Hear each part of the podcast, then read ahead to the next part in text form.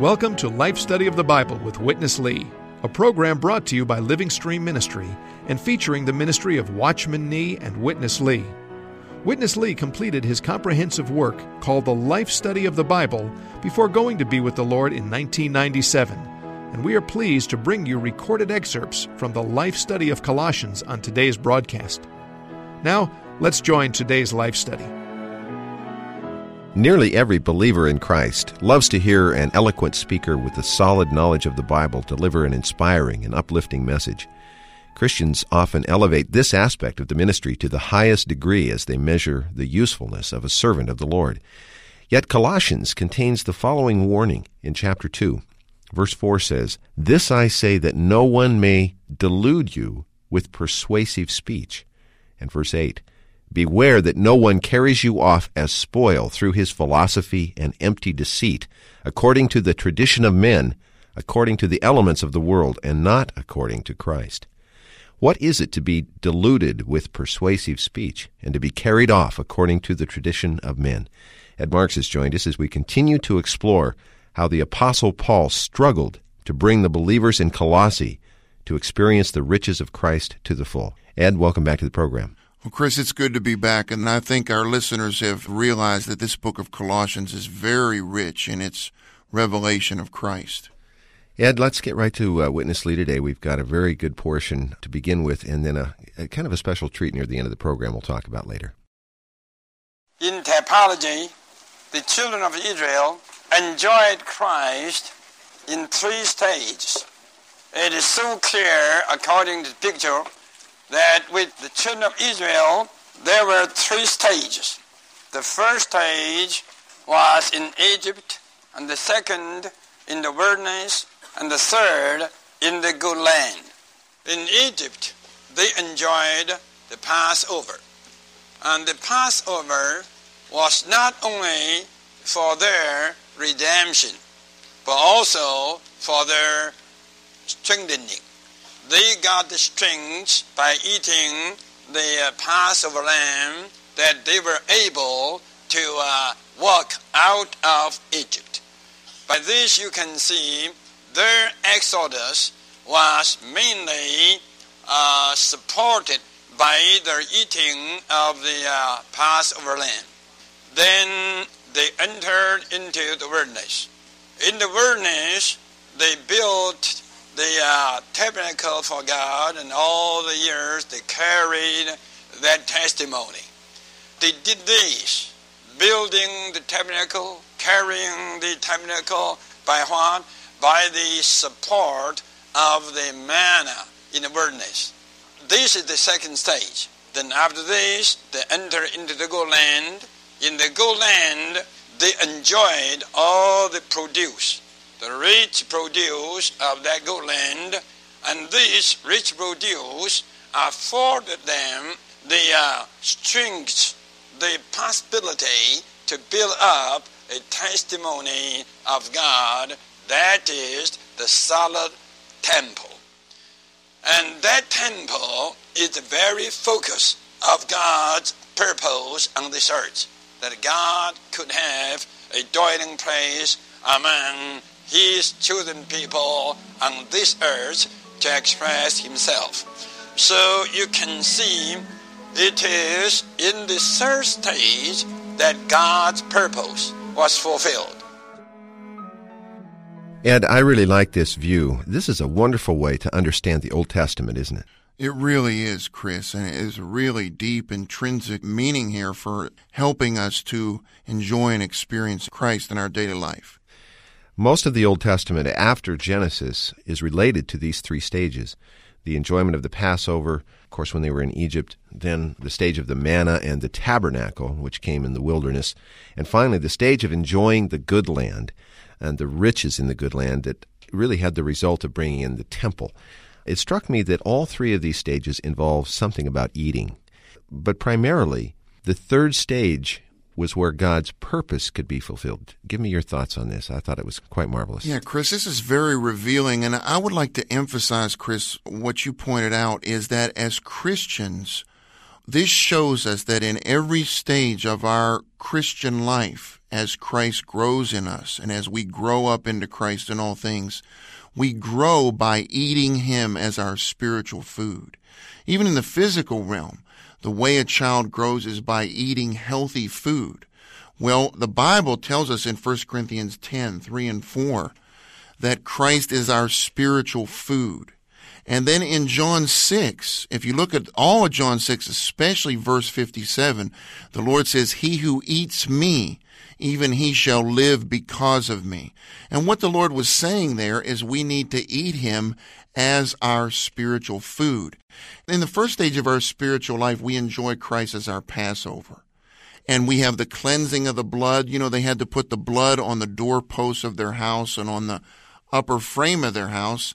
And then that saved them from God's condemnation and judgment.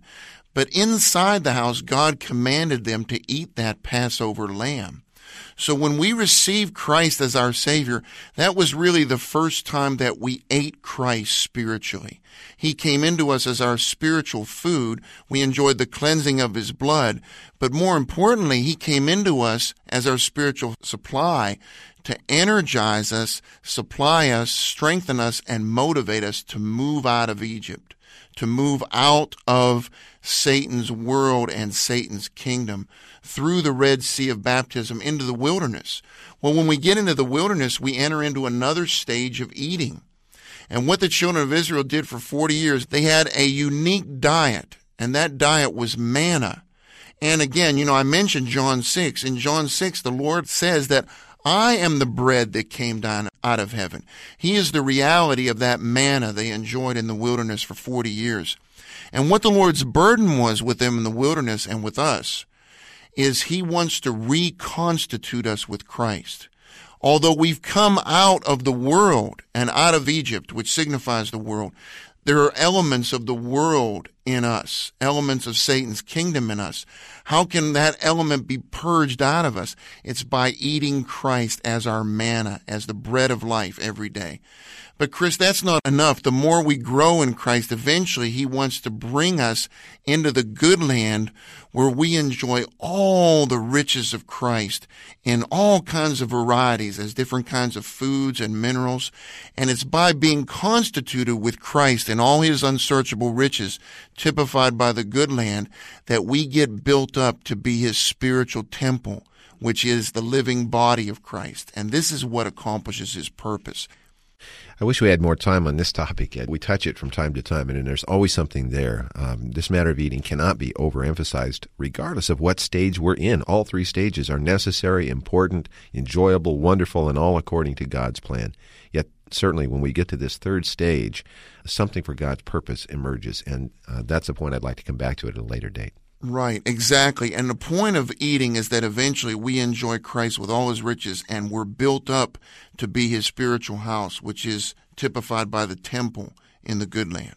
Ed Witness Lee is going to carry these uh, three types, these three stages, into the New Testament. Let's join him for that.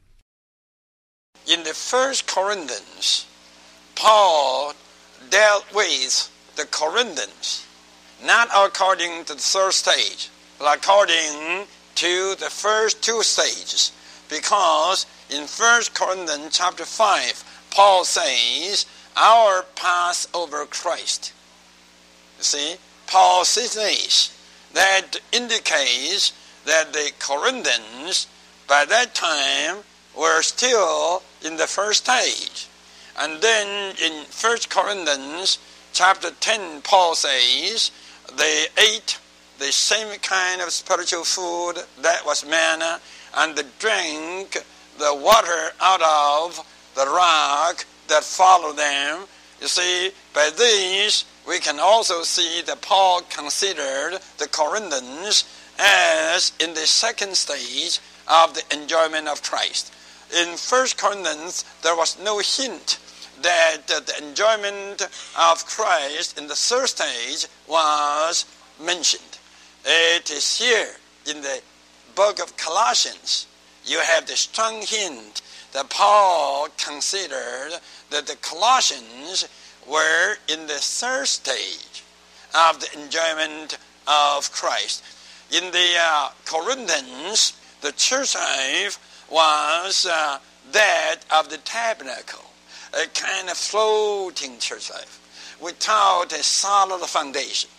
But the church life in these four books, Galatians, Ephesians, Philippians, and Colossians, in these four books, the church life is that of the temple.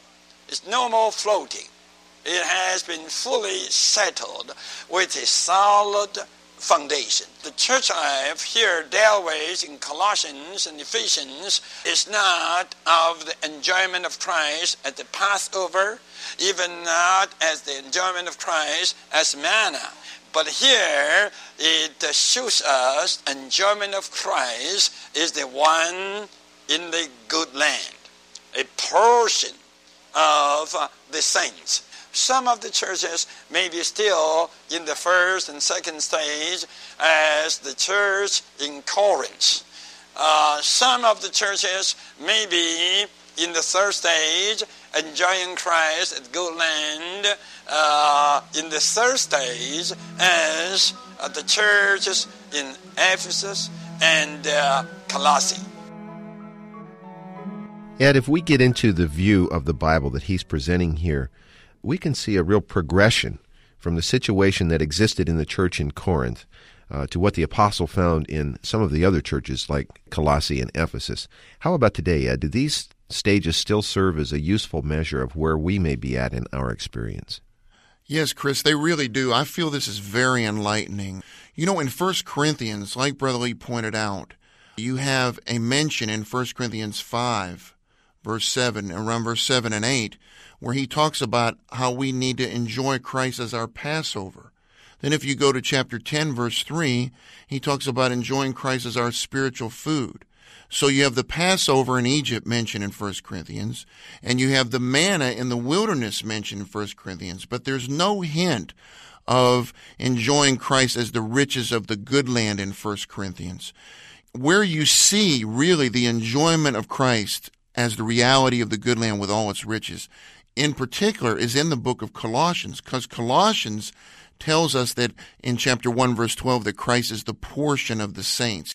He's our allotted portion, which refers to the allotment of the good land to the children of Israel. Also, Colossians 2 6 tells us that we need to walk in Christ. This shows us that He's our land for us to live, move, and have our being in. But Chris, just focus on this point that you mentioned related to our experience. First Corinthians also tells us, if you look in chapter 2, beginning with verse 14 through chapter 3, verse 1, that there are three kinds of believers. There are fleshly believers, there are soulish believers, and there are spiritual believers. Well, if we're still in the stage of enjoying Christ as our Passover, we're still in Egypt. That's where you enjoy Christ at Passover. And Egypt signifies the flesh. Well, we can have Christ, we can be saved, but what predominates our being and our daily living? Do we live according to the flesh? Do we live by the flesh? We don't want to be fleshly Christians like the Corinthians. Also, Paul tells the Corinthians that many of them were soulish. This means they were dominated by their mind mostly. You know, the wilderness was a time of wandering, and we can testify when we spend our time in our mind, that our mind is the predominant part of our being, we are just in a wandering wilderness. Well, Paul said there's a third kind of believer, and that is a spiritual man or a spiritual believer. This is a believer who is dominated and governed and directed by Christ as the Spirit in his spirit. He is a spiritual man. He exercises his spirit to contact Christ, to enjoy Christ as all the riches of the good land. Chris, we need to aspire to be spiritual men. Ed, we've come to the third section. Uh, we promised the listeners uh, a bit of a treat in this portion at the beginning of the program. Let me pick up your point here. It was to the saints in Colossae, in their somewhat advanced condition, uh, that Paul spoke the warning we opened the program with. Of course, these were believers that he must have considered to be in the third stage. for the reasons you just pointed out. Let me repeat the warning a little bit here. It, it plays into this last section. This I say that no one may delude you with persuasive speech. Beware that no one carries you off as spoil. This warning, Ed, has a direct application to us as well. We're going to get a 20th century lesson on this very point from Witness Lee. He will relate in this section coming up a story uh, of some of the early training that Watchman Nee received at the hands of a dear sister in the Lord named M.E. Barber. Ed, give us just a little background because it's important our listeners understand who M.E. Barber was to Watchman Nee. Uh, yes, Chris. M.E. Barber was a dear and priceless sister in the Lord. She was an Anglican missionary who went to China in the early 1900s. Eventually, she decided, you know, we can't get into a lot of detail here, but she decided to go on her own to China without any substantial support from any group, you know, no regular support. She lived by faith. And Chris, it's through this sister that Brother Watchman Nee received the foundation of his entire spiritual life. So, uh, this will show you how important she was in the Lord's move in China. And I think this story that Brother Lee tells about her will be very, uh, nourishing and helpful to our listeners. Let's join Witness Lee for that. Now, the Colossians, you may consider that they were in the good land, yet they were deluded, they were deceived, and they were carried off. So, after that much talk from chapter 1 to the beginning of chapter 2, Paul warned the Colossians, saying that no one may delude you. So, dear ones, you must get into the revelation unveiled to us in chapters 1 and 2. If you would get into the all-inclusive Christ, no one could come to you with something else to uh, delude you, to deceive you. This I say, that no one may delude you with persuasive speech.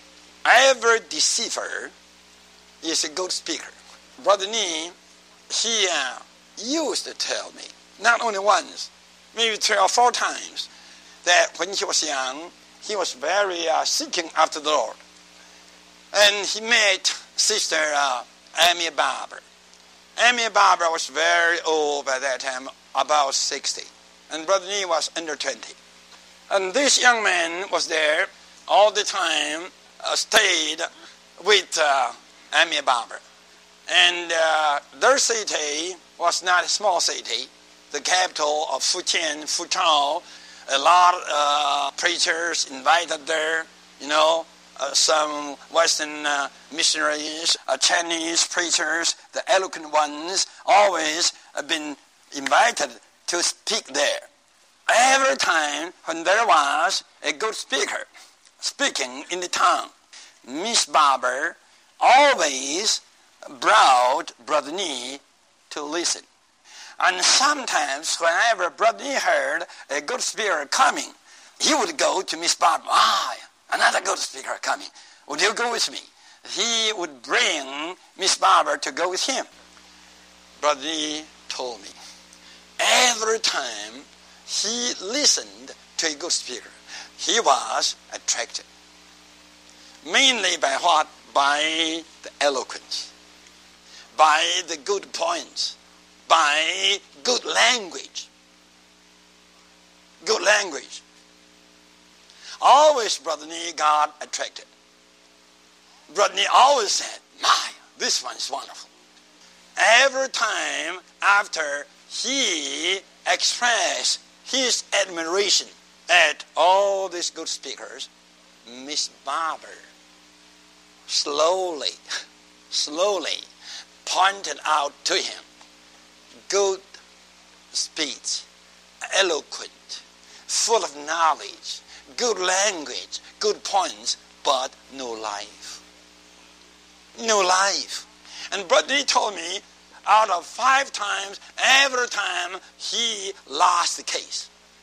And he eventually told me, my, a marvelous, excellent preacher in China came And he gave marvelous, very prevailing message. Nee, while he was listening, Nee said, uh-huh, tonight, M.E. Barber, you sure will lose your case to me. I'll get you. I'll get you. Then after the meeting, while they were walking back, Nee boasted of that uh, speech. He said, Miss Barber, how about tonight? Wonderful. Barber said, wonderful in what? Rodney said, wonderful in this, wonderful in that. And then she said, there's nothing.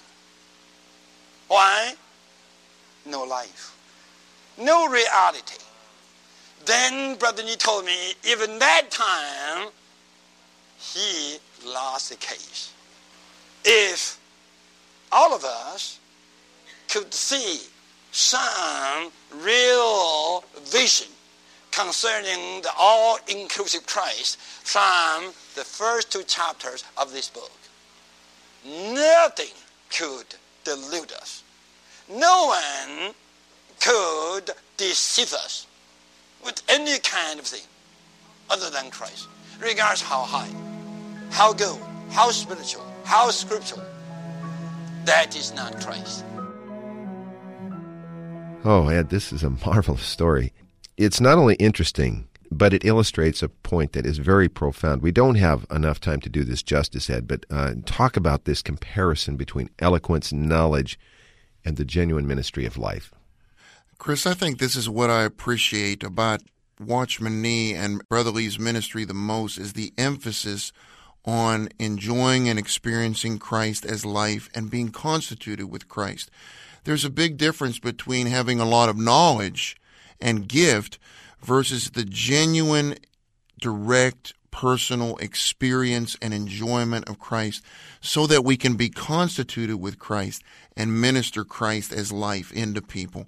Chris, this is what counts. I was just considering in Acts 4:13, you know, they were fishermen and they were brought before the Sanhedrin. They looked at their boldness and it says they perceived that they were uneducated men and laymen, but they marveled and they recognized that these men had been with Jesus. In other words, it wasn't their education, it wasn't their gift, it was the fact that they had direct personal contact with this living, wonderful person named Jesus. That constituted them with Christ, and they ministered Christ as life into people. This is what builds up the body of Christ, which is to build up the temple as God's spiritual house. So this is what the church desperately needs today. Ed, we need to cultivate this sense of life that we would esteem those who minister life and Christ rather than just those who can entertain and keep us interested, don't we? Yes, Chris. And you know, we love the Bible. Whenever we speak should be from the Bible, but we just don't minister the letter of the Bible like 2 Corinthians 3 6. Paul says, we're not ministers of the letter because the letter kills, but the spirit gives life. So whenever we minister the word, we have to minister this living person of Christ as the spirit into people so they could be constituted with Christ and the body can be built up. Of course, Ed, many genuine ministers of life may have some measure of gift, some eloquence, but the point that we're making, I hope we were able to make today for our listeners, is the, the ability to discern between the two and to really cherish the ministry of life. Exactly, Chris. Thank the Lord for the gifts He's given to the body and the gifts He's given each one of us as members of the body. But what really counts is that we get constituted with Christ and fill with Christ so that He can flow out of us through who we are as members in His body. Ed, it's nice to have you back in the studio. Come back again very soon. Yeah, I hope to be back soon, Chris. It was a real privilege to be here with you today. It was a privilege and an enjoyment. Thank you. Okay, we are out of time. Just enough time. I'll leave you our toll free number and invite you to call us. It's 1 888 Life Study. That's 888 543 3788. Join us again tomorrow as we continue this marvelous life study from the book of Colossians. For Ed Marks today, I'm Chris Wild. Thank you very much for listening.